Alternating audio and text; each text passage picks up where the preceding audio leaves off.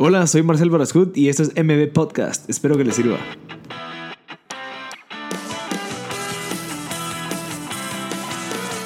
Hola a todos, gracias por sintonizar M B Podcast. Estamos en el episodio número cuatro con Julián Castillo, que es un arquitecto y emprendedor urbano que con un grupo de arquitectos de Guatemala encontraron problemas en la ciudad y ellos propusieron una solución. Esa propuesta de solución logró conseguirles inversión extranjera para poder, pues, llevar a cabo ese proyecto e inspirar a más personas en mejorar su entorno y su ciudad. Así que si tienes a alguna persona que crees que tiene alguna buena idea de cómo mejorar su vecindario, su ciudad, este episodio les puede servir. Por favor, compartirlo y por favor, gócense este episodio. Es súper interesante la manera de ver las cosas de una, en un, pues, de una mentalidad un poquito más enfocada a cómo mejorar el estilo de vida de los ciudadanos de Guatemala. Entonces, por favor, escúchenlo, gócenlo y compártanlo. Y gracias por sintonizar el podcast.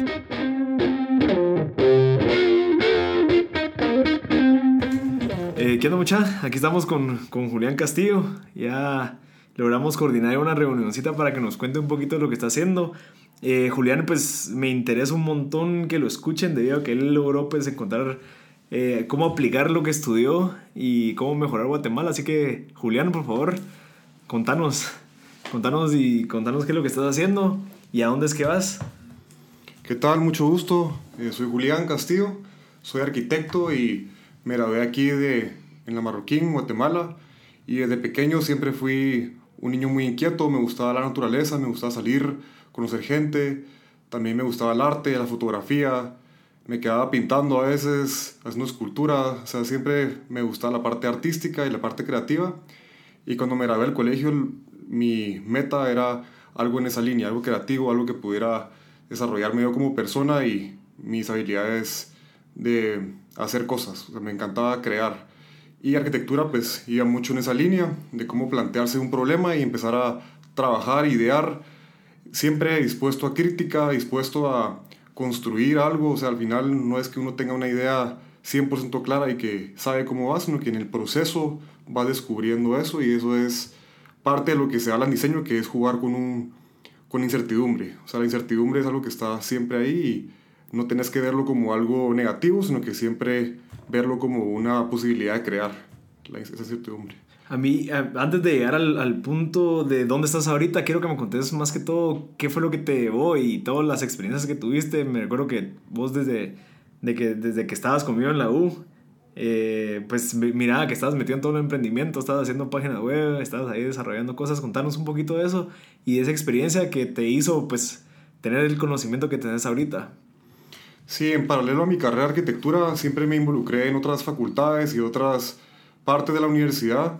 Uno de ellos era la parte de, de emprendimiento, entonces era como uno podía generar esta idea de negocio que resolviera un problema. En ese caso trabajé con un socio el diseño de muebles, que todo por medio de fabricación digital, y cómo podías generar un diseño personalizado con diferentes materiales, todo con tecnología. ¿Cómo funcionaba eso? Entonces vos podías escoger tu, el color, el tamaño y el material de cada pieza, y, y lo ibas modificando en una página que era amigable con vos. Entonces vos hacías tu pedido y me llegaba a mí, yo lo fabricaba en una máquina C N C, que es Computer Numerical Control, que también es lo láser o el waterjet o cualquier tipo de tecnología de fabricación.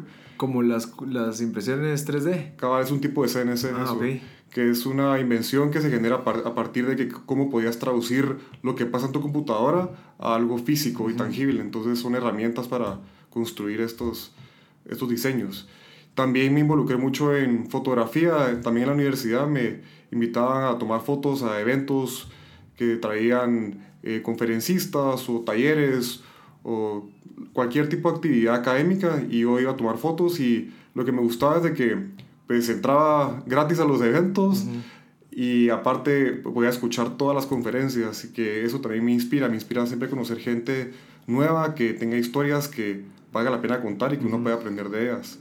Y también eh, me involucré en una empresa que se llama Junto Studio, que hacen páginas web, pero también el enfoque era mucho de aprendizaje y cómo podíamos como equipo, en ese caso éramos seis, aprender uno de, pues, de cada uno, y siempre con un proceso De, de feedback, que es retroalimentación, y eso también me ayudó mucho en la parte creativa y cómo también pensar en una empresa cómo puedes crear una empresa horizontalmente donde todos valen igual, cada uno con su rol, pero que tienen una visión en común. Entonces ya no hay jerarquía, sino que son trabajos en equipo, eh, multidisciplinarios al final. ¿Y cómo lograron tener esa filosofía? ¿Quién la impuso? ¿Cómo, quién, ¿Quién fue el que creó esa idea de hacer así la metodología de trabajo?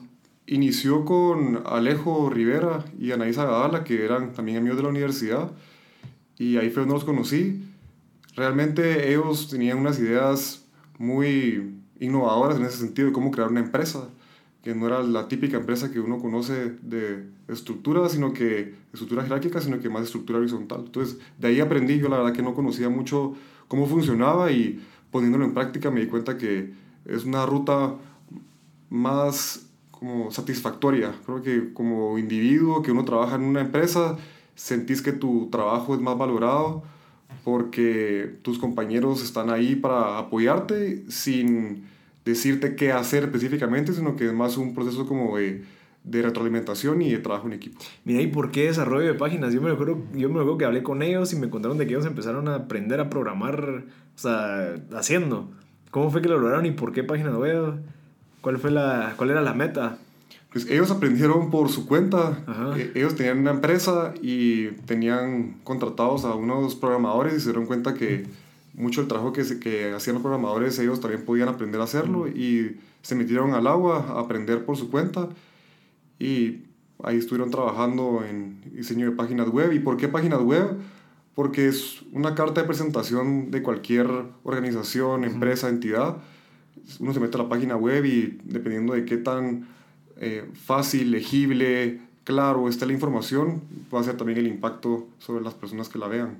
Y ahí, digamos, ¿eso fue hace cuánto? ¿Dos años por ahí? No, eso fue como en el dos mil trece, más o menos. Okay. ¿Y ahí cuál era tu meta? ¿Cómo, cómo, ¿Qué es lo que pensabas? O sea, ¿ya estabas involucrado en algo relacionado con la arquitectura de Guatemala, con la gana de cambiar la ciudad, o todavía no?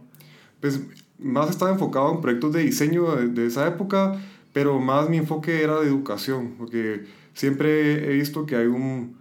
un problema en Guatemala de que mucha gente no está educada, y yo creo que al final es algo que todos deberíamos tener acceso. Entonces también abogábamos de cómo la tecnología podía facilitarle a las personas a educarse.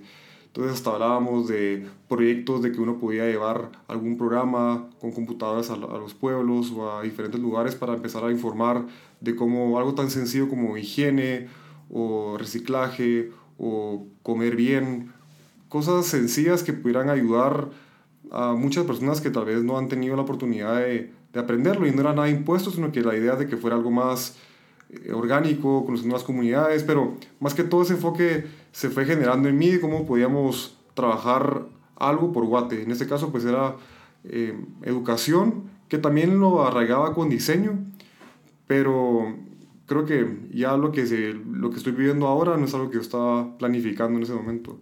Fíjate que yo, hablando de la parte de educación, me, me gustaría tocar el tema, ya que yo sí veo el problema de que hay muchas personas que, digamos que sí, gracias a Dios pues tienen su trabajo y todo, pero el trabajo al final a veces puede ser, o sea, que no le está dando nada de conocimiento, nada, o sea, no, no aprovechan el tiempo. Al, al final, hablando de una persona que tal vez maneja un bus, o sea, al final hace lo mismo todos los días, hace lo mismo, y sigue igual, solamente que él estudia en las noches, pero tal vez no le da tiempo, ya muy cansado, tiene que ir a la familia. Pero siento que se podría aprovechar. Yo siempre he tenido la idea de aprovechar y, e implementar algún tipo de cultura de aprender por medio de audio. Digamos, las personas que andan en taxis, las personas que, que pues, tienen que ir dos horas, tres horas en el bus para llegar a su trabajo, aprovechar ese tiempo, escuchar audiobooks, escuchar clases, eh, fomentar el uso de los podcasts, lo que sea. Pero, pero siento que se podría educar de esa manera un poquito más. Eh, o sea, no involucrando al gobierno, digamos, porque yo sé que es mucho más complicado, pero que un emprendedor logre entender y decir, bueno, yo sé que puedo lograr hacer llegar a esas personas audios eh, fáciles de entender de algún tema en específico, con una estructura que, que yo sé que, que puedan empezar de aquí aprendiendo esto y aprendiendo esto, y que vayan creando y creando, y al final pues que en los tiempos de commute, ¿verdad?, de mientras que llegan a su trabajo, aprovechen y aprendan, y que vayan generando valor, porque al final muchas personas en los trabajos que están No, no agregan valor, o sea, no se agregan valor, porque al final el trabajo es como que, bueno, hace esto, esto, y ahí te quedas. Entonces, al momento, ¿a qué horas se educan? ¿A qué horas se mejoran? ¿A qué horas? Pucha, entonces es bien complicado, porque la infraestructura, digamos, ya vamos a llegar a ese punto, pero la infraestructura también hace que haya demasiado tráfico, entonces hace muy tedioso, me tengo que levantar a las cuatro de la mañana para llegar a las siete al trabajo, y salgo a las seis y llego a las ocho a mi casa, entonces como que también, pues, o sea, hay una oportunidad de negocio ahí, o una oportunidad para un emprendedor social de que pueda fomentar el estudio. Totalmente, y que vemos eh, chapines que lo han logrado, por ejemplo, Duolingo, es una uh-huh. que me encanta, cómo aprender idiomas se ha vuelto tan entretenido y tan amigable. Y creo que hay un montón de alternativas ya en internet. Cualquier cosa que busques ahí va a estar. Creo que ya al final repercute en la gana de la persona de aprender algo más. Mira, hablando ahorita de Duolingo, ¿vos crees que sí está fomentando el uso del Duolingo en, tal vez en, en niveles socioeconómicos un poquito más bajos, nivel C, D? ¿Crees que se está fomentando eso? ¿Crees que ellos no saben que existe el Duolingo? Y ahorita con el acceso a internet que ya casi todos tenemos, yo no he visto muchas personas, pero no he hecho ninguna investigación, pero, pero no he visto que se fomente el uso de ese Duolingo. ¿Vos sí? Yo la verdad no, no sé data tampoco al respecto, haré que investigar un poco, pero me pasó con un amigo que conocí de Comalapa en la universidad, y él era un niño como de quince años y hablaba perfecto inglés, y le pregunté cómo aprendiste inglés, y aprendió por medio de Duolingo. ¿Ah, sí? En Comalapa.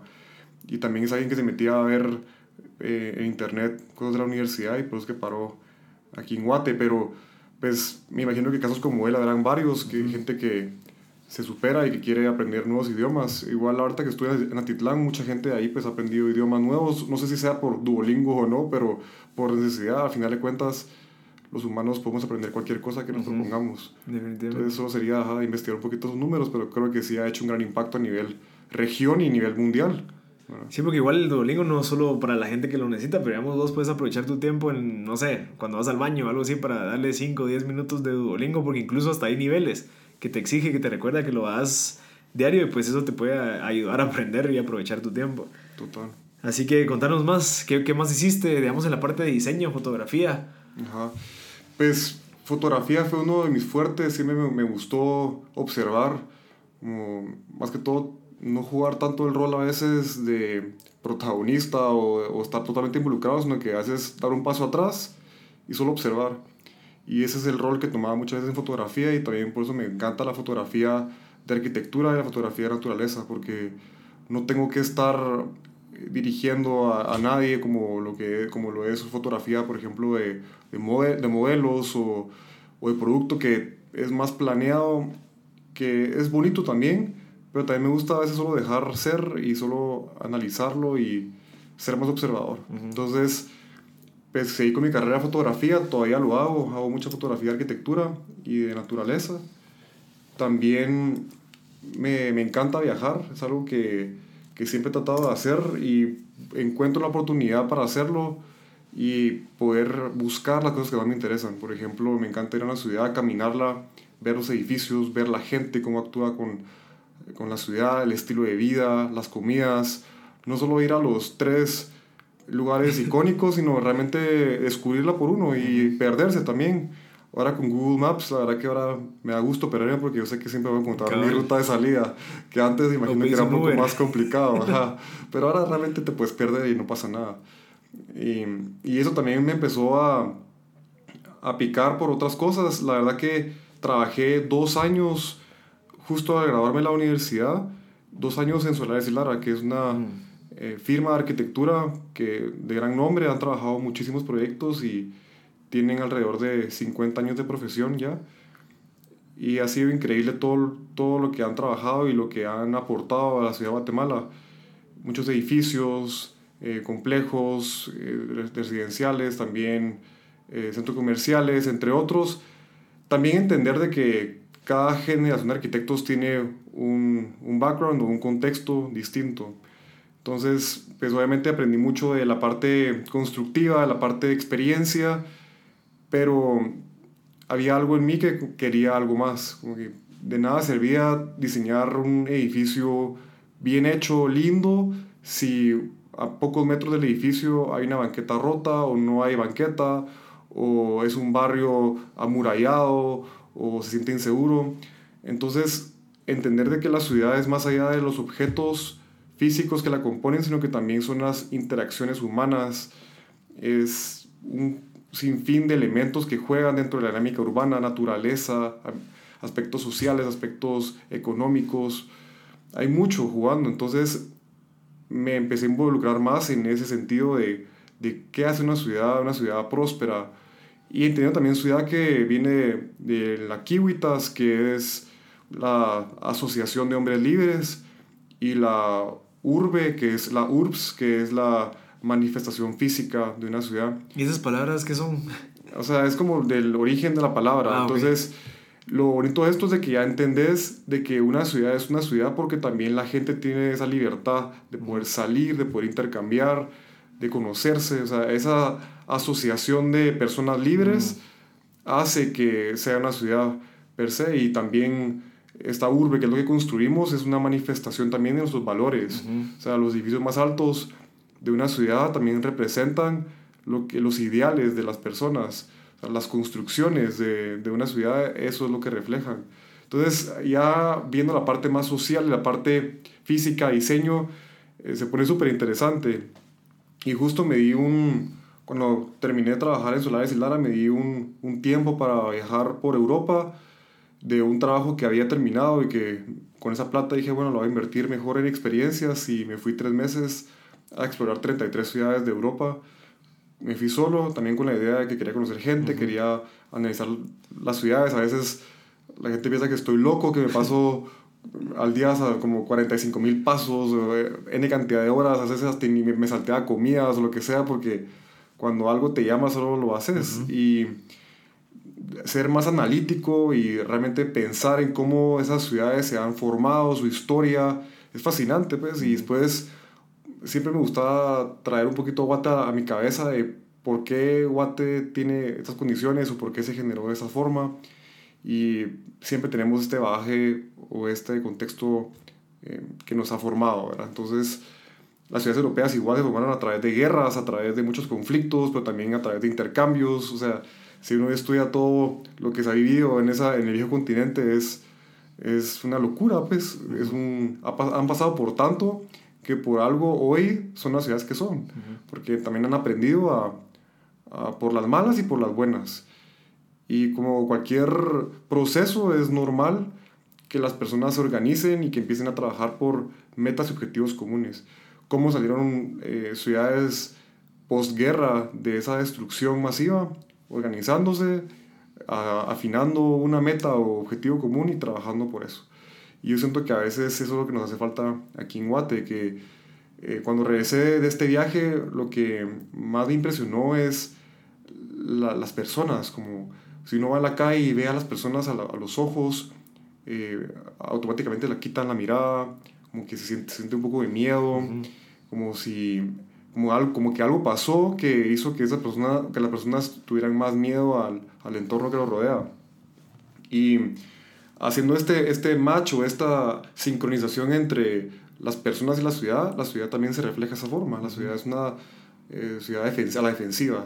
Todos son garitas, todos son muros, uh-huh. te tienen que pasar tres licencias para poder entrar a una casa, y toda esta paranoia de que no puedes ni siquiera hablar en la calle porque sentís, sentís que, que lo van a, lo van a asaltar o algo así. Entonces eso para mí es algo que hay que trabajar, la parte social, la parte de cómo nos desarrollamos con otras personas. O sea, empezar a confiar en nuestros vecinos, algo tan sencillo como conocer a tus vecinos, es algo que uh-huh. yo no conocía a, a mucha gente que, que vive en mi colonia, por lo mismo de que pues, nos, nos encerramos, nos cerramos uh-huh. todos en sus portones y no salíamos a las calles. Bueno, salíamos a las calles, pero eso de ir a compartirle un pastel a tu vecino, sí. como lo hacen muchos de los en las películas, de las películas, ajá, típica película, pero es al final algo tan sencillo como esa acción es construir ciudad, uh-huh. porque son relaciones humanas al final. Entonces cuando regresé y cabal venía en el avión y, y viendo también las ciudades de arriba, y decía, son puras islas, como que cada zona es una isla y solo está conectada por una ruta de carros, y si alguien quiere caminar, pues lo puede hacer, pero no va a ser lo más seguro ni lo más agradable. Uh-huh. Entonces también estamos incentivando que haya más carros, y qué es el carro, se vuelve como esta burbuja que te vuelve ajeno a, la, a lo que pasa alrededor, entonces alimenta todavía este, esta separación o estas divisiones entre personas. Y justo conocí a Jorge Villatoro cuando regresé y estamos al, él estaba viendo de un barranco para intervenir. Y esto es resultado de una investigación que se trabajó desde hace cuatro años, que estudiaba la ciudad de Guatemala y, y toda el, el, la parte de barrancos, cómo Guatemala era una ciudad barranco. Entonces se exponían los datos que reflejaban esta condición, por ejemplo, que el cuarenta y dos por ciento de la ciudad de Guatemala son barrancos y que muchos de ellos han sido deforestados, han sido contaminados, invadidos, y empezar a apuntar hacia algo distinto. No queremos tener más basureros, sino que queremos tener más áreas verdes o, mm. o parques o cualquier otra condición que, que cambiara este problema. Entonces, al conocerlo, pues me, me invita a participar. Y conozco también a gente como Alejandro Viguria y también a los de R A D. ¿Quién es Alejandro? Alejandro Viguria es un arquitecto que trabaja, que es, bueno, es de Torus, que es también una firma de diseño. También Taira K, que es Jorge Villatoro. Y también está R A D con Javier Penados y Hermo Pais. Y entonces ya trabajamos juntos una propuesta para un barranco en específico, que en ese caso sería escogido un barranco entre zona diez y zona quince. Esto fue porque ya tenía un bagaje histórico. Por ejemplo, ya entrando en detalle del barranco que intervenimos, es actualmente la Jungla Urbana. Ese terreno es parte de lo que se había designado en mil novecientos cincuenta y ocho como el área verde de Vista Hermosa dos, pero por la poca urbanización de esa época, realmente no hacía mucho sentido tener esa área verde porque todos tenían grandes jardines y no se le dio seguimiento. Y fue hasta el dos mil ocho que un vecino vio que enfrente de su casa había un parque y que simplemente no había acceso, que estaba totalmente cerrado. La, los accesos, por ejemplo, los corredores de paso estaban cerrados por vecinos, y en conjunto con la municipalidad de la época empezaron a trabajar senderos para poder eh, recorrer el barranco y apreciar la naturaleza. Si vemos también en, en, en historia, mucha gente barranqueaba antes. Era lo más uh-huh. común bajar a un barranco, ir al río, ir a nadar, ir a, ir a cangrejear. cangrejear Habían peces, una diversidad increíble. Y con el conflicto armado interno, el terremoto, y, bueno, la verdad que sucesos duros que nos tocaron como ciudad, mucha gente se aisló en sus casas, abandonaron los barrancos, y estos eran puntos de delincuencia porque es donde se escondían muchos de los ladrones, o ahí se formaron también asentamientos porque no tenían lugar donde, donde vivir en la ciudad. Después del terremoto. Después del terremoto hubo Ajá. mucha migración de parte del interior, entonces toda esta gente donde iba a vivir, no había vivienda donde se pudieran ellos acomodar, entonces los barrancos eran la única situación. Entonces, bueno, regresando otra vez a lo de Jungla Urbana, trabajamos en conjunto una propuesta para darle una nueva vida a este espacio. Yo viví toda mi vida, bueno, todavía sigo viviendo ahí en, en zona quince, en Vista Hermosa dos. Yo ni sabía que, que había un parque, no conocía a mis vecinos. Y por este proyecto, la verdad que empecé a abrir un poco más mi cabeza y a tocarle la puerta a mis vecinos, a contarles un poquito del proyecto y ver cómo podían participar. Hicimos también un video Con, que también exponía una presentación que hicimos a los vecinos de posibilidades. O sea, proyectamos espacios de ocio, de relajación, de yoga, observación de pájaros, de muchas actividades sanas, culturales, para que la gente se empezara a conocer, empezara a tener esos lugares de encuentro. Uh-huh. Amarrándolo mucho a lo que, hablaba, lo que te decía de que cuando vine a Guatemala lo primero que siento es esta división uh-huh. social. Y el espacio público, por naturaleza, es un espacio donde no hay jerarquías. Todos somos iguales y todos tenemos la mismo, los mismos derechos como ciudadanos. Entonces, el espacio más democrático. No es lo mismo estar metido en un mall que estar metido en un parque. O sea, uno se siente distinto. Es una sensación más de igualdad, de libertad. Y trabajando todo, toda esta propuesta de, de espacio público, hicimos el video que se llama Ranqueando, y lo presentamos en la Bienal de Espacio Público en Roma. Uh-huh. En esta Bienal aplicaron como ciento cincuenta participantes. Finalmente fueron, fuimos quince seleccionados, y cada quien presentó sus propuestas de, de cada país. Había de todo tipo. Una cosa que nos impresionó es de que éramos el único grupo de sociedad civil organizado. La mayoría eran O N Ges o entidades públicas que iban con proyectos de, ur- de urbanismo uh-huh. a exponer, y nosotros éramos unos simples ciudadanos tratando de, tratando de cambiar, el, como miramos Guatemala y los barrancos. ¿Y cómo se enteraron de ese programa? La verdad que fue un amigo de un amigo que le dijo a, a cabal por el Ale Viguria, y le dijo que estaba hasta Bienal y que deberíamos de aplicar. Finalmente aplicamos y lo seleccionaron, y cuando estábamos allá ganamos primer lugar en la categoría del, del Third Landscape, que era el tercer paisaje, de cómo transformar un espacio residual en no próspero y productivo. Uh-huh. Entonces darle la vuelta a lo que se ha concebido como lo que son barrancos, ¿verdad? Que ¿Y qué es, fue lo que ganaron? Ganamos un, como, no, no quiero decir un trofeo, sino que es como una conmemoración, que es una placa, básicamente. No ganamos nada de dinero ni nada, sino que más, primero información, en el sentido de lo que compartimos con toda la gente que estaba ahí. Ajá. O sea, increíble los profesionales que estaban ahí, que pudimos hablar de cómo empezar a exponer los beneficios económicos, ecológicos y sociales de los parques y espacios públicos, que es algo que tal vez en nuestra propuesta hacía a veces un poco de falta. Creo que eso fue una buena experiencia de aprendizaje, exponer todos los beneficios. Uh-huh. ¿Cuánto cuesta realmente el aire limpio que vos respiras? Tu salud, ¿cuánto cuesta? Tu recreación. O sea, esos son precios que hoy podríamos traducir a cuánto te cuesta ir al gym, cuánto te cuesta ir al, al doctor, cuánto te cuesta tu modelo de tra- transporte. O sea, todo eso que vemos a veces como, como dados o cosas que tenés que hacer, si tuviéramos ambientes más sanos, nos podríamos evitar mucho de eso. Al final, tu sal- o sea, todos queremos vivir. O sea, es parte de la naturaleza humana o de la naturaleza de la vida. Es tu homeostasis, que es la, el proceso de tu cuerpo de mantener sus condiciones vivas, es para poder seguir, pues, o sea, al final es la naturaleza de, de la vida. Entonces, enfocándolo a eso, creo que sí hay mucho campo en hacer nuestro entorno más amigable con las personas. Uh-huh. Y que si vamos un poco más atrás, las ciudades originales, menos de cien años, eran enfocadas en las personas, porque nadie tenía carro. El carro es una invención nueva y hoy lo vemos como que es lo más normal del mundo, cuando es relativamente nuevo el invento, y nos vino a transformar la vida. Sí. Completamente.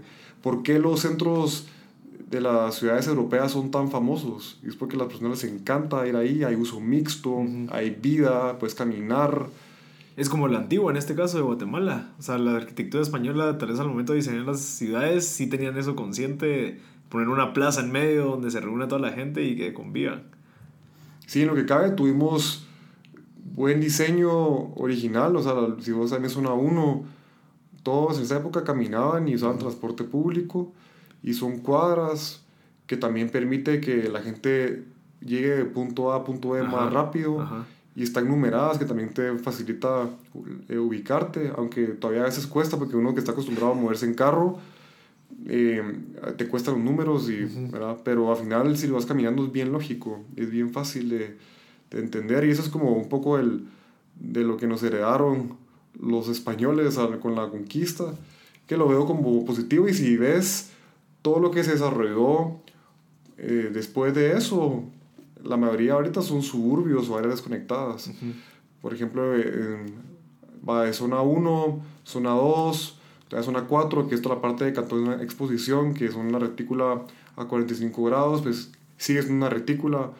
También eso fue en época de Reina Barrios, que eso fue en los mil ochocientos noventas, que también él, inspirado en los grandes bulevares de París, transformó lo que hoy son las, la Reforma. Uh-huh. Con grandes bulevares, pasos públicos, con áreas verdes. O sea, la visión de ciudad que tenía en esa época era muy fuerte, y yo valoro mucho esas ideas, porque todavía hoy, de las calles más lindas de la ciudad, es la, la, reforma. la reforma. Y fue diseñada hace más de cien años. Y aprovechando que estás ahí, ¿qué te parece lo del movimiento de Pasos y Pedales? Digamos, con lo que querés lograr vos con los otros lugares, digamos, Pasos y Pedales creo que logra eh, pues el involucramiento de los ciudadanos. Es un domingo, pues, que son como seis, siete horas donde cerramos una calle como de, ¿qué? cinco kilómetros. Sí, al final valoro muchísimo este tipo de esfuerzos, porque sí trajo otra vez a la mesa el, la importancia del espacio público. Uh-huh. Y lo ves lleno, y es porque so, la gente, claro, lo quiere, y hay mucha migración en otras partes de la ciudad para vivir ese domingo, porque como tenemos tal necesidad de espacios de encuentro, que los pocos que hay se llenan cuando hay este tipo de actividades. Entonces yo valoro muchísimo que se haga y me, y me encanta. Creo que al final es algo también muy planeado, uh-huh. porque sí hay que cerrar calles, sí. sí hay una logística detrás, que lo ideal es de que el espacio estuviera disponible siempre, todo el tiempo, como cualquier otro parque en otra ciudad. No tengo que esperar que sea domingo para poderme a, a subir una bicicleta, ¿ves? Aunque ya está la ciclovía, que la verdad que son esfuerzos positivos que veo en la ciudad, que se está enfocando en esa parte de las bicicletas y peatones, pero todavía sigo viendo los fallas. Por ejemplo, una ciclovía que también es para peatón es muy peligroso, sí. porque alguien que camina en una ciclovía fácilmente puede ser atropellado por una bicicleta. Sumado a que es una ciclovía de doble vía. Ajá. Entonces, si vienen dos bicis, una en contra de la otra, más un peatón, es un resultado sí. que no queremos saber, ¿verdad? Y, por ejemplo, en ciudades más desarrolladas como Copenhague, que es, ellos han sido de los principales en infraestructura para bicicletas, y también Holanda, en Ámsterdam, ya poner ciclovías de doble vía no, no es común, las separan. Vos funcionas como si fueras un carro, pues vos vas con una vía a otra vía y si quieres cruzarte de un lado a otro tenés que esperar tu semáforo ah, sí. y cruzarte. Y estos llevan años trabajando en eso. También tuvieron problemas como Guatemala, estaban llenos de carros en esta época modernista donde te vendían que el carro era el lujo y lo máximo. Convirtieron muchos de los espacios públicos y plazas en parqueos y llegó un punto en el que la gente estaba tan indignada con la cantidad de accidentes, con la cantidad de contaminación, que salieron a las calles y dijeron no más, no queremos más carros, queremos más infraestructura para las personas, queremos más bicicletas. Y después de convencer a los tomadores de decisiones, entidades públicas, ciudadanos, hoy son las ciudades más amigables con las bicicletas. Ah. Pero es porque hubo una intención, o sea, tuvieron un problema, lo canalizaron, vieron qué querían resolver y apuntaron a un mismo objetivo. Digamos, Copenhague es igual de plano que Ámsterdam. Sí, son ciudades planas. Son ciudades planas. Son ciudades planas, que también eso ha sido como uno de los puntos que, que siempre cuando expongo ese tema, como que dicen, ay, ¿qué pasa en ciudades que son más quebradas? Quebradas. Mira, la tecnología ha avanzado tanto que hoy tenemos bicis eléctricas también que mm. pueden moverte fácilmente de un punto a otro. Aparte que, si vos ves también, Guate es un valle. O sea, hay partes que son más en la montaña, como Carretera Salvador o Zona dieciséis, o vos harás, pero creo que podríamos generar un, un híbrido uh-huh. en el que también vos podés transportarte en transporte público o carro sí. y que dentro del núcleo urbano te puedes mover vos en bici y caminando. Entonces mucha gente hasta pedir que pase un almuerzo se van en carro o ni salen de la oficina porque les da miedo caminar. Pero también entiendo que les da miedo porque no hay una buena banqueta. O sea, uh-huh.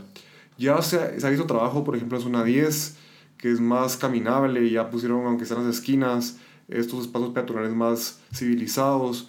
Pero eso es nada comparado con la necesidad que hay. O sea, yo todos los días que, que camino, que voy en mi bici o que voy en mi carro, siempre veo personas caminando en lugares que son peligrosos. Sí.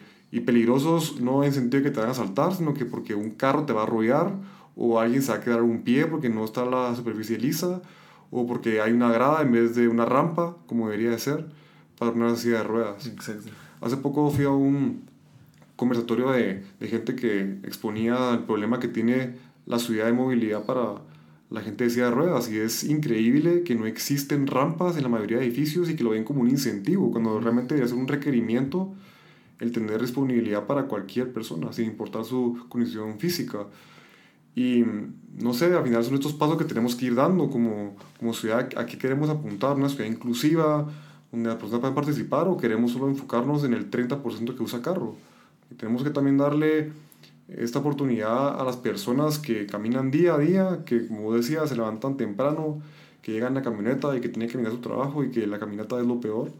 Facilitarle esto. Todos tenemos o piernas o ruedas para ir en una buena banqueta. Eso debería ser la prioridad en construcción de ciudad.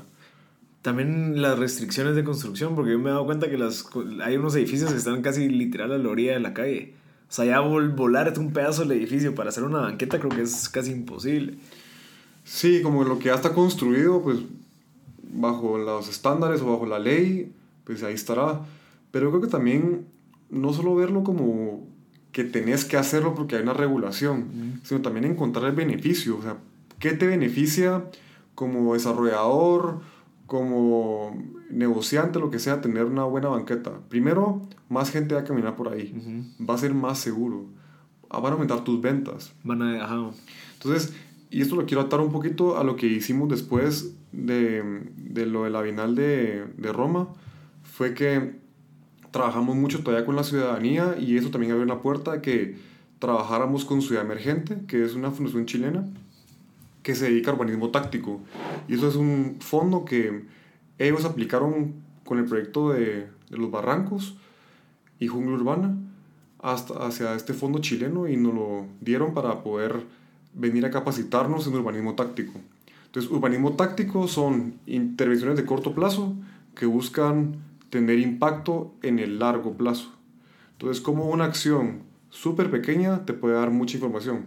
Ejemplo, Sadi Khan, ella fue, es una arquitecta, ella es la comisionada de transporte en Nueva York, y ella fue la que trabajó toda la parte de Times Square, que actualmente es muy amigable con las personas, pero antes era enfocada para los carros. Mm. Entonces, por medio de intervenciones bien sencillas, con pintura, con sillas de playa, de plástico, empezó a armar estas como islas o estos como espacios para los peatones, aumentó el frente de los restaurantes para que la gente pudiera sentarse en la calle. Y después de varios análisis y, y de toda esta investigación, resultó de que aumentaron las ventas, aumentó la seguridad, el tráfico se mantuvo relativamente igual. Entonces, ya con toda esta data que, que muestra los beneficios de la intervención, vos podés llegar con cualquier entidad y decir, ok, esto funciona, entonces metámosle plata, metámosle dinero. Entonces, ya, ya no es la silla de plástico, sino que haces una banca chilera, o haces un concurso, o haces ya algo más formal, sabiendo que funcionó. Es como un prototipo, uh-huh. un M V P. Uh-huh. Es lo mínimo que necesitas para probar que tu idea funciona. Uh-huh. Yo también lo amarré mucho a la parte de entrepreneurship, de emprendimiento. No necesitas mucho dinero para hacer los cambios, solo necesitas voluntad y pensarlo, pensarlo bien y hacer alianzas. Entonces, parte de lo que vinieron a enseñarnos ellos fue a cómo con intervenciones puntuales podíamos hacer cambios en largo plazo en Guate.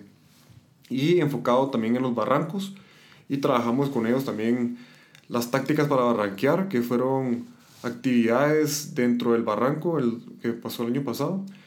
Hicimos jornadas de limpieza, pintábamos murales participativos, conversatorios, un, una mesa compartida de comida, cada quien llevaba eh, comida para compartir de diferentes zonas. Entonces, qué interesante. Algo súper puntual te da mucha información. Y durante este periodo de tiempo levantamos más de setecientas encuestas, mucha información que todavía se sigue eh, tabulando uh-huh. y diagramando, con la idea de que hagamos una presentación a mediados de este año y que presentemos realmente lo que la gente piensa acerca de los barrancos y cuál debería ser el futuro, tomando en cuenta esas opiniones y la participación de la ciudadanía. Qué increíble. Yo me he dado cuenta que Jungla, bueno, se llama Jungla Urbana ahorita, mm. el barranco que están protegiendo, y bueno, no solo protegiendo, sino que incentivando a que la gente llegue. Vos puedes llegar cuando querrás, pues, bueno, no, hasta... De ocho a cinco. De ocho a cinco en la tarde. Todos los días, ajá.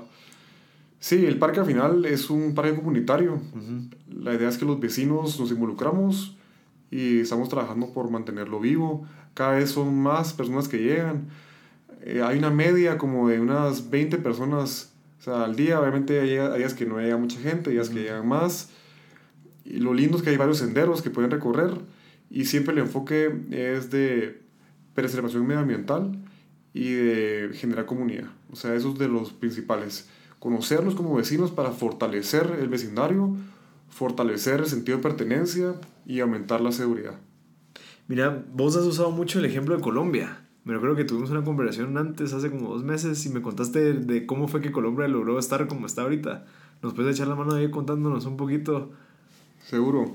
Por ejemplo, en el caso de Medellín, era una ciudad de, de Pablo Escobar, de, de drogas, mucha violencia, y por medio de estas intervenciones tácticas empezaron a, a demostrar que las ciudades son violentas cuando las, el ecosistema promueve esa violencia. Uh-huh. Entonces, si tenés barrios que están completamente divididos o que no tienen servicios básicos, o que no tienen educación o acceso a un museo o cualquier tipo de actividad cultural, probablemente sus prácticas van a ser eh, negativas, pues van a dedicarse al robo, van a dedicarse... tienen que sobrevivir de alguna forma. Uh-huh. Entonces, lo que, me, lo que me encantó de esta propuesta es de que empezaron a hacer conectividad entre barrios por medio de gradas eléctricas o teleféricos, y también pusieron museos, bibliotecas, escuelas, todo para que la gente tuviera sanas prácticas. Ajá. Y hoy Medellín es de las ciudades ejemplares de América Latina. Y la verdad que el tiempo de, de cambio o de, tra- o de modificación no fue tanto. Fueron veinte años o quince años, si no estoy mal, de, de estos cambios que hicieron en la ciudad y que hoy han repercutido en la seguridad y el bienestar de los ciudadanos. Uh-huh. Bogotá también es un buen ejemplo. Tuvo un par de buenas alcaldías que empezaron a darle enfoque al humano. Muchos de los parqueos que daban hacia las vías principales se convirtieron en banquetas, áreas de, para caminar, y luego le dan vida. O sea, yo estuve recientemente en Bogotá y me impresionó la facilidad que tiene uno para caminar. O sea, uno a veces, cuando da ejemplos de Europa y todos que sí, es que esa cultura es distinta, ajá, es que ellos son más avanzados, pero al final no, al final es pura convicción y ganas de hacer las cosas, porque los colombianos ahí están haciendo, haciéndolo, están trabajando, la cultura es muy similar. México D F, bueno, ahora Ciudad de México, también tiene un montón de infraestructura para la bicicleta, para el peatón, sin ir muy lejos, hasta acá está Nicaragua y tienen un gran malecón al lado del lago, sí, que es espacio público, con ranchitos, con museos, con maquetas, espacios culturales. O sea, no, no, es, una, no es una, una excusa. La verdad que solo es ganas de hacer las cosas y trabajar. Eso es. Increíble. Mira, ahorita tengo un papelito que me diste. Contame qué es esto. Ah, la guía para barranquear. Es un pequeño manual que le dimos a las personas el día que bajaron al barranco el año pasado, que se llama Tácticas para Barranquear, que tenía un mapita de todos los senderos. También tiene quince especies de, de aves que habitan el barranco, que fue una investigación que hizo Increíble. The Nature Conservancy, y los pusimos en un muro también en una escuela que colinda con el barranco, que se llama Escuela Sagrada Familia, y hoy pueden ir a ese mural, es increíble. La verdad es exponer todo, esta, todo este capital biológico a los niños, a las familias, a las personas. Y lo más importante de todas esas intervenciones fue la participación ciudadana. ¿Por qué? Porque es gente de distintos lugares, de distintas ideologías, de distintos eh, procedencias, lo que sea, trabajando juntos por algo que va a agregar valor y que va a agregar bienestar al sector y a las personas que lo rodean. Me, me encanta porque vos realmente le estás dando vida al, al término emprendedor. O sea, ahorita le estás dedicando, no sé, no sé cuánto tiempo le dedicas, pero se nota que estás bien activo en esa parte y estás confiando. O sea, realmente lo, eh, tenés un propósito y sabes de que lo vas a lograr, eh, sabes que vas a lograr el cambio que querés hacer. Y cuando pues podrías decir, no, eso es qué difícil, estar tratando con la municipalidad, estar tratando con la gente, estar tratando de unir dos diferentes zonas y para que la gente solo, no sé... Entonces, qué increíble, porque sí, sí estás poniendo en práctica lo que es, es, es ser emprendedor. Eh, y no, no sé, hay mucha gente que tal vez tiene ese miedo eh, de, de querer emprender algo por el hecho de, de que yo estoy seguro que vos ahorita tam, tampoco sabes qué puede suceder en dos meses, tres meses, pero estás, estás certero de que lo, lo vas a lograr. Entonces, no sé, tal vez recomendarle a las personas que están escuchando esto de que están en una posición de, bueno, yo sé que estoy confiando en esta meta, Eh, yo sé que va a ser difícil, digamos, me, me encanta el, el ejemplo tuyo porque es algo bien complicado, no es a corto plazo, esto es a seis, siete años cuando vas a empezar a ver beneficios, o si no, si no estoy mal más. Entonces, ¿cómo, cómo haces para estar motivado todos los días, en las mañanas, despertarte y echar punta en esto? Creo que ajá, como, sí hay una incidencia en el largo plazo, pero también hay mucho beneficio en el corto plazo, uh-huh, y que lo estamos viviendo hoy. He generado tantas nuevas amistades ah, en, en mi barrio que yo no conocía y que hoy estamos trabajando juntos por este parque. Y al final, hace poco lo hablaba con una, una amiga y decía, ya solo el hecho de que nos conozcamos o que nos conozcan esas personas ya es una ganancia. Uh-huh. O sea, ya con eso mejoramos el entorno en el que vivíamos antes, donde no se conocían los vecinos. O tal vez sí se conocían, pero... Era no al... buenas tardes. Ajá, es más como ajá, el, ser, ser correcto, ser educado, pero no pasas más allá de buenos días uh-huh. y buenas tardes. Y creo que eso ya es una ganancia. Y lo que me motiva es que si estamos viviendo en esta ciudad y vemos los problemas día a día, que, no sé, quejarse es bien fácil. Yo, si... me puedo pasar años quejándome si sí. quiero, o sea, es bien fácil quejarse, pero lo que es difícil es proponer, uh-huh. y proponer no es algo que, es, una, es un skill, es una habilidad que se tiene que entrenar, porque, bueno, tal vez por mi contexto de arquitectura siempre nos daban problemas, uh-huh. o sea, siempre tenés un montón de problemas, que el terreno es no sé cómo, que el tipo de suelo es de tal forma, o que tenés tanto de material, o tanto de presupuesto, o que tu cliente quiere tal cosa, siempre tenés... constraints, que le dicen en inglés, que son estos parámetros que van forjando tu diseño, pero para que para mí le agregan ese valor, porque cuentan una historia. Ajá. O sea, que si todo, todo fuera un canvas, en blanco, si fuera un papel en blanco, creo que no tendría chiste, porque también es parte de cómo jugás con uh-huh. lo que tenés. Y sabiendo que Guate, esta, esta ciudad, en este valle, que está atravesada por todos estos ríos, que tiene estas montañas, que tiene tantos lagos, tantos volcanes, o sea... La parte de diversidad que tiene Guatemala es increíble, sumado a todos los problemas que tenemos, de pobreza, de inseguridad, corrupción. De problemas políticos, corrupción, etcétera. Sumado a que tenés una población de gente amable, con ganas de vivir. Eso me hablaba con una amiga que vino a Alemania a pasar aquí Año Nuevo y me decía, me impresiona la gana de vivir que tienen las personas. O sea, que están ahí en una moto, cinco centavos, con lo del mercado, y que se ve que es su única opción, que no es que esté diciendo que esté bien, porque es muy inseguro para ellos, pero ahí están, echando punta, y que van a ir a vender sus verduras a las seis de la mañana, a las cinco de la mañana. Eso demuestra mucho de la voluntad que tiene el guatemalteco, y también el, el carisma que tiene, que sí. te van a recibir con una sonrisa... que te van a desear lo mejor, aunque, y que te van a quitarle su pan para dárselo a, a vos, sí, si es necesario. O sea, esa parte también es como que dice, ¿cómo así que es un país bien inseguro, pero la gente es re amable? Exacto. Pero al mismo tiempo, no te ven a los ojos, es, es bien extraño, pero al mismo tiempo, eso me da, me da la cabeza de, de posibilidades, sí. de oportunidades. Y creo que los barrancos son al final uno de los miles de proyectos que tengo en mi cabeza, uh-huh. y que quiero hacer más cosas.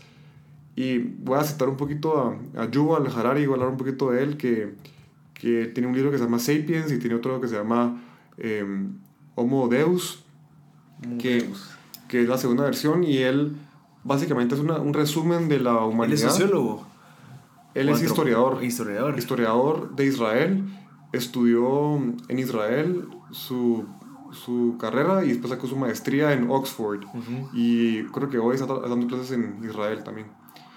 Entonces, lo que es fascinante de, de lo que él explica es la diferencia que tiene el ser humano de otros animales. Por okay. ejemplo, la habilidad del ser humano de poder trabajar colaborativamente sin conocernos directamente unos a otros. Uh-huh. Por ejemplo, ahorita estamos con este micrófono que no tengo ni idea de quién lo fabricó, uh-huh. ni dónde. También ese escritorio, el lugar en el que estamos sentados, son aportes de muchos humanos que no conocemos, pero aún así nos beneficiamos de su trabajo. Uh-huh. Ninguna otra especie animal lo puede hacer. Pueden colaborar, como son las abejas, o las hormigas, o los chimpancés, pero lo van a hacer directamente con los que conocen. Uh-huh. No, no hay como un reinado de hormigas, o algo así, a nivel mu- mundial, pues. O... También otro elemento que nos diferencia es la parte de la imaginación. Uh-huh. Entonces podemos proyectar mundos que no existen en nuestras cabezas. Uh-huh. Entonces, él daba un ejemplo. Vos pedirle a un chimpancé que te dé un banano en cambio de prometerle una tierra llena de bananos cuando uh-huh. se muera, no te la va a dar porque no, no se puede imaginar ese mundo okay. lleno de bananos. Y, en cambio, un humano sí, que, que, como han sido la mayoría de religiones, que te prometen cosas... que tangiblemente no las puedes ver, uh-huh. pero por nuestra parte de, imag- de imaginación las podemos visualizar y de cierta manera trabajamos para, uh-huh. para eso.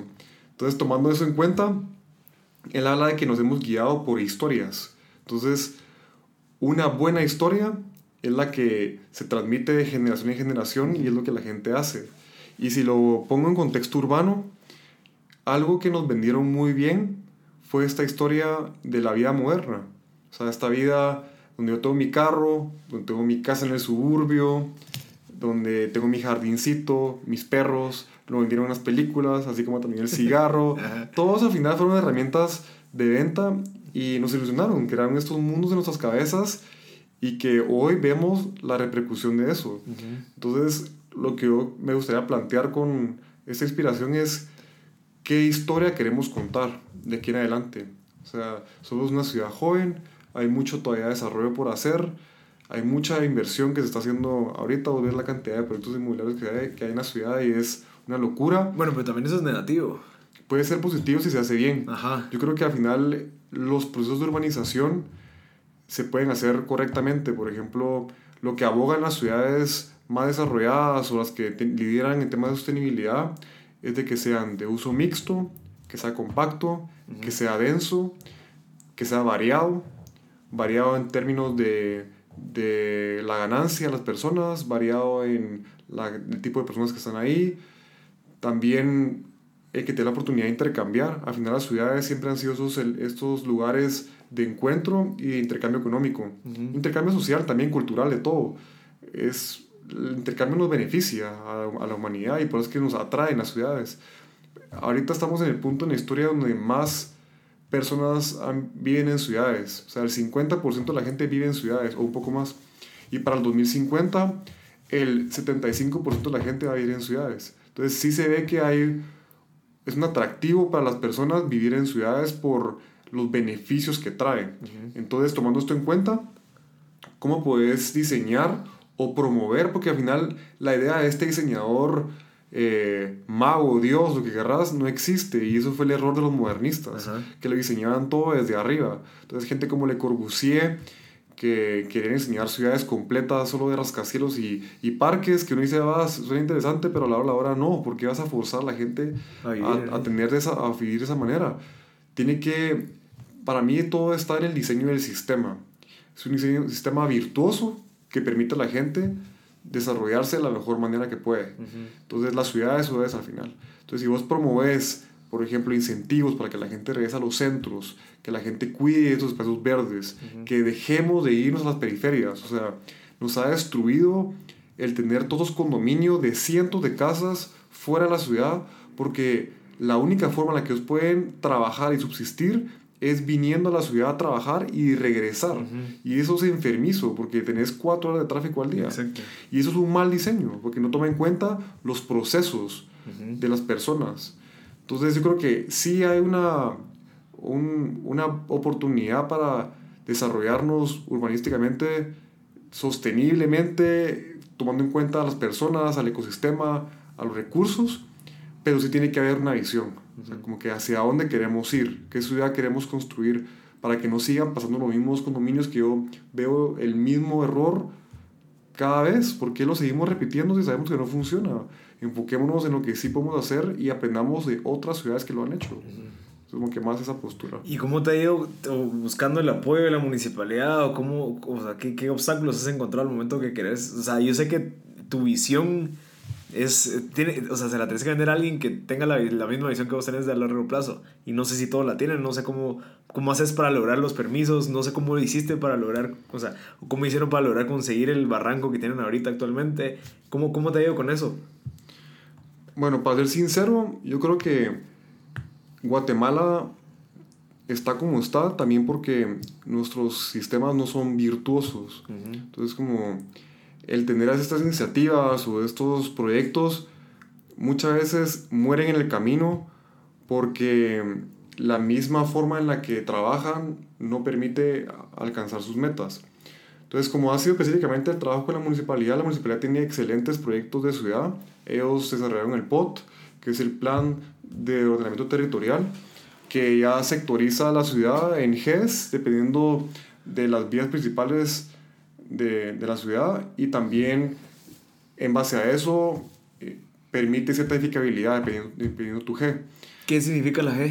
El G, por ejemplo, un G cinco te va a, va a dar mayor edificabilidad que un G cero. Por ejemplo, un G cero es un área de barrancos, áreas verdes. Entonces, edificabilidad es construcción, o sea, habilidad metro cuadrado, para ah, okay, para metro cuadrado de construcción. Ah, yeah. Entonces, si yo tengo un terreno de n cantidad de metros, lo multiplico por un factor, que es el factor que me da el G, que ese factor se puede aumentar si yo cumplo con incentivos. Por ejemplo, hay incentivos que si yo aumento una banqueta, o dejo permeabilidad, o soy más amigable con los, con los minusválidos, ahí vos ganás puntos para que tu edificabilidad aumente y que tu desarrollo tenga más metros cuadrados.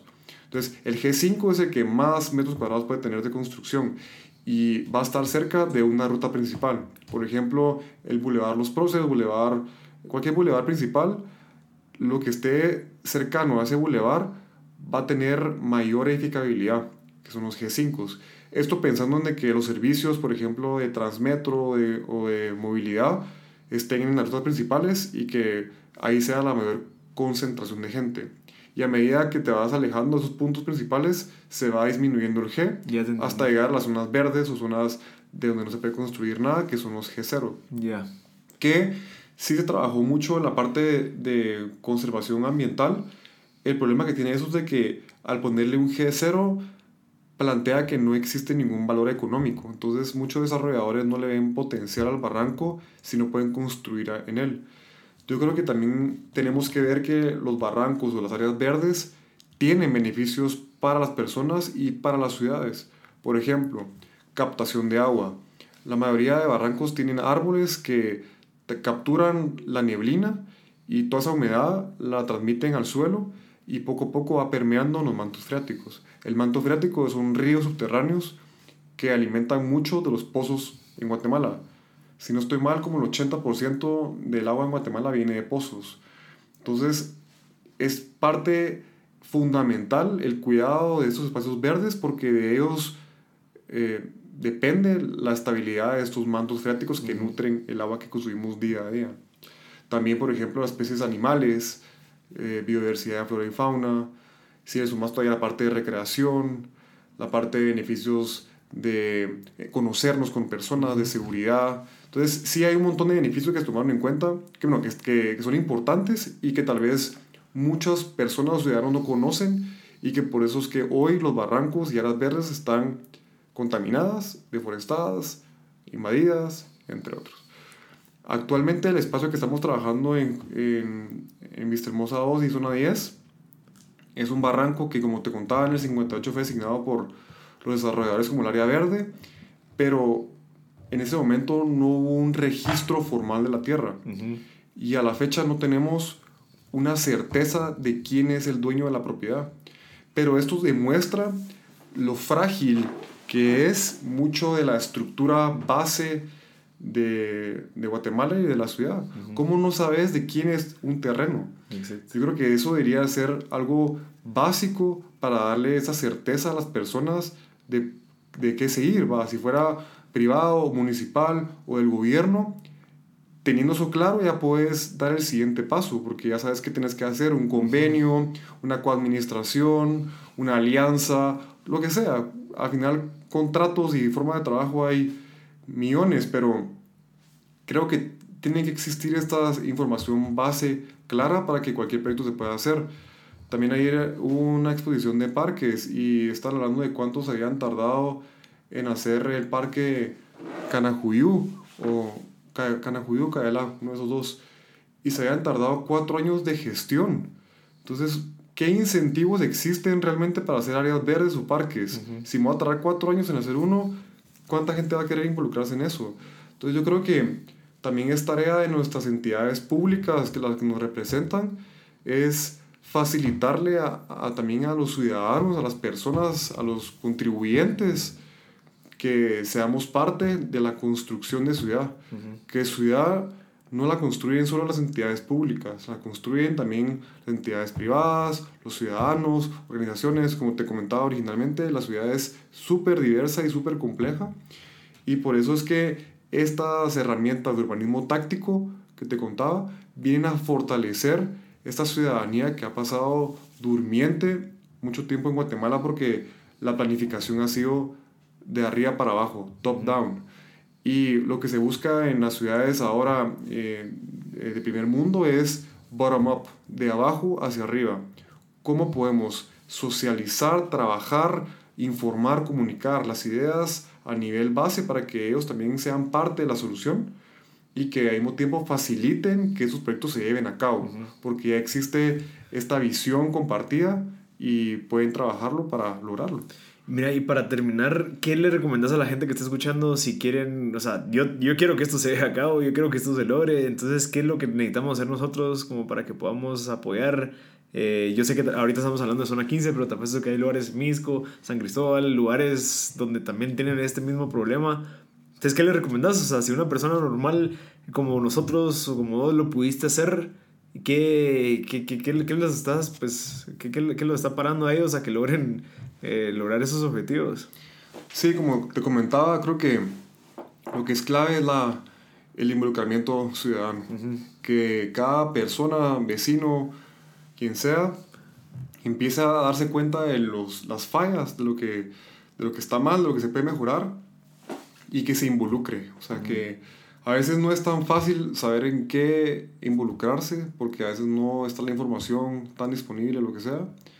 Pero al final, el que quiere puede. Uh-huh. Y es moverse, preguntar, involucrarse. ¿Qué te apasiona? Al final, a mí me apasiona las ciudades, las áreas verdes, el diseño, y encontré un lugar perfecto para poder aplicar lo que yo sé y mi pasión y ayudar a Guatemala. Sí, porque eso incluso a tus hijos, a tus nietos, a todos, si en agua solo lográs. A todos, pues, al final, al final de cuentas creo que es un trabajo colectivo. Yo soy aportando mi pequeño granito de arena, pero si todos aportáramos un poco, creo que se, se, va, se va armando, se va haciendo lo que queremos. Y es lo que te hablaba de cómo salieron estas ciudades posguerra, uh-huh. de ese deterioro. Por ejemplo, Alemania, sus ciudades quedaron devastadas. Y hoy vas y las ciudades son de primer mundo. Uh-huh. En cuestión de menos de ochenta años o, me, o menos de cincuenta años, sí, ya vale. Estás formando un capital humano importantísimo que necesitas para poder plasmar o construir tus proyectos de ciudad. Entonces, mi recomendación más grande es que encuentren, bueno, primero que encuentren lo que les apasiona, lo que les gusta, en qué sienten que son buenos o, o que los llenan, y de qué manera pueden vincular eso a alguna acción en beneficio de su localidad, de su barrio, de su ciudad, del mundo. O sea, al final como es una escala. O sea, yo no puedo ayudar a alguien más si no estoy bien conmigo mismo. Sí. Entonces primero trabajamos mismo. Ya después vas trabajando con tu círculo un poco más eh, cercano, tu familia, tus amigos. Después estás con tus vecinos, después ya con tu comunidad, después con tu zona, con sí. tu bar, con, con tu ciudad, y poco a poco vas aumentando tu radio de, de impacto. Entonces, básicamente esa sería mi recomendación. Qué increíble, porque se puede, se puede enlazar incluso hasta con alguien que quiere empezar a hacer un negocio. O sea, no, no, no trates no empezar vendiéndole a todo el mundo, sino que empezaba vendiéndole, bueno, a tus conocidos, después a los conocidos de tus conocidos, después a, a el radio de diez kilómetros, y, a, y te vas así creciendo, creciendo, porque te apuesto que vos empezaste y fuiste mejorando. O sea, fuiste dándote cuenta, no, así no lo tengo que hacer, lo tengo que hacer así. Y todo lo que me estás hablando, estoy seguro que no lo aprendiste en un libro. Eso fue pura experiencia, y eso es lo que más me impresiona De, de lo que me estás hablando, porque yo, yo promuevo eso, yo promuevo el mano, no sabes, metete a aprender. Uh-huh. Y para que, no, no sé, en tres, cuatro meses me hables y me digas, mira, qué bueno que me metí a aprender de boca, porque si no, nunca lo hubiera hecho y no, nunca hubiera aprendido esto. Entonces, y si yo no hubiera aprendido esto, tal vez no me hubiera interesado de lo que aprendí, y, que, y seguí investigando y logré, pues, eh, tener este conocimiento de un montón de otras cosas que te abren mil puertas. Entonces, es, ese es un ejemplo excelente, el tuyo, porque encontraste algo que iba relacionado con tu carrera, algo que te gustaba, algo de tu país. O sea, estás ayudando a mucha gente, algo que te va a beneficiar a largo plazo, y, y no tuviste límites en decir, ah, yo no sé nada, yo no sé de, de la ciudad, yo no me quiero meter a ser alcalde, lo que sea. Que te apuesto que son, son límites que te, que te levantas y decís, puchicas, ¿será que estaré haciendo esto? ¿Y será que no debería yo saber de política como para estar moviendo? Y yo estoy seguro que, pues, no, tal vez no en tu caso, pero hay casos similares que me ha pasado a mí, que te levantas el día, el día siguiente y dices, pues, ¿será que debería estar haciendo lo que, debería, lo que estoy haciendo? Esto, ¿será que yo sé, soy, sé lo suficiente? Eh, pues son, son dudas, ¿verdad? Entonces vos me motivás a mí, digamos, a decir, bueno, yo sé que tal vez no sé exactamente eh, todo, pero estoy dispuesto a aprender. eh, irme a ensuciar las manos, irme dando cuenta. E incluso no solo enfocarte en lo que ya se sabe, sino que no, yo le voy a agregar mi sazón, voy a agregarle todo mi conocimiento, voy a agregarle todo lo que, todo lo que a mí me, me apasiona, y al final lo haces pues a tu estilo. Totalmente. La receta para la parálisis es pretender tener todas las variables listas y conocidas. Ajá. Uno tiene que ir en la marcha, y lo amarro a lo que dije en, en el inicio de jugar con la incertidumbre.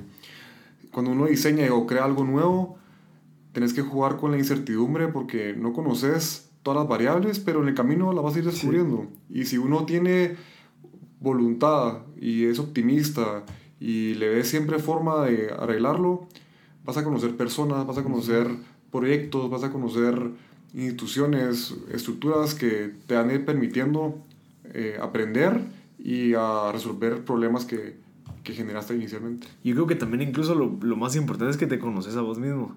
O sea, al final te das cuenta, pues llegas, sí soy bueno para hacer esto, o sea, sí me, me doy cuenta que tal vez tengo capacidades de liderazgo al momento de, de vos fomentar a que toda la gente venga, todos los vecinos, o sea, todo ese tipo de cosas, tal vez no las descubrís o la gente no las descubre porque les da miedo, o sea, no se ponen a prueba, no se dan cuenta que sí pueden, que al final es solo, es solo de probar, fallar, probar, fallar y aprender y ir mejorando, entonces... Eh, siento que esta, pues, esta conversación que tuvimos va a ser de mucho uso para muchas personas. eh, Yo sé que vos estás hablando de algo que, que tal vez a gente que estamos enfocada en negocios no es como que le va a decir a la madre, yo voy a dar tips ahí, pero usando tu ejemplo lo pueden involucrar y decir, bueno, o sea, este cuate no sabía mucho de esto, se metió, aprendió, aprendió, aprendió y ahorita me está dando una conversión de, de un montón de cosas que no sabía y está haciendo estas cosas. Entonces ahí va la importancia de, de bueno, aprender, meterse a hacer las cosas y, y pues muchas gracias, Julián, por estar aquí. Muchas gracias, la verdad que, que es un gusto hablar de estos temas. Creo que hay mucho que aprender todavía y el tema de, de ciudad es vasto. Uh-huh. O sea, al final todos estamos ahí aprendiendo de cómo mejorar el lugar donde vivimos y al final es crear las condiciones para que nos podamos realizar. O sea, uh-huh. Lo que estamos buscando todos es que podamos realizarnos en lo que nos apasiona. Cool. Y si creamos estas condiciones, va a ser mucho más sencillo y mucho más placentero el camino. Perfecto. Entonces, bueno, muchas gracias. Fue Julián Castillo y espero que les haya gustado. Muchas gracias. Gracias, Julián. Nos vemos. Muchas gracias a todos por haber sintonizado M B Podcast. Espero que les haya gustado pues esta plática tan, tan valiosa con Julián Castillo. Eh, yo sé que to- en todos los episodios podemos aprender más de algo y ahora ya sabemos la, el valor y la historia de los barrancos de Guatemala, por qué es tan importante en la sociedad guatemalteca cultivar y promover el bien y el buen uso de esos espacios públicos y los beneficios que podría traer al país si en dado caso se, pues, se tuviera un mejor control y una mayor visión de lo que se puede lograr con esos mismos. Eh, como siempre, pues les pido que por favor compartan el contenido con personas que crean que les puede servir, eh, les puede cambiar la vida más de alguno, les puede sur- surgir ideas, eh, ya sea de negocio o de algún proyecto. Tal vez hay un, hay un conocido que tiene un barranco y, y no sabe que se puede hacer lo que está haciendo Julián, entonces por favor compartámoslo. Y de nuevo, muchas gracias por haber sintonizado M B Podcast.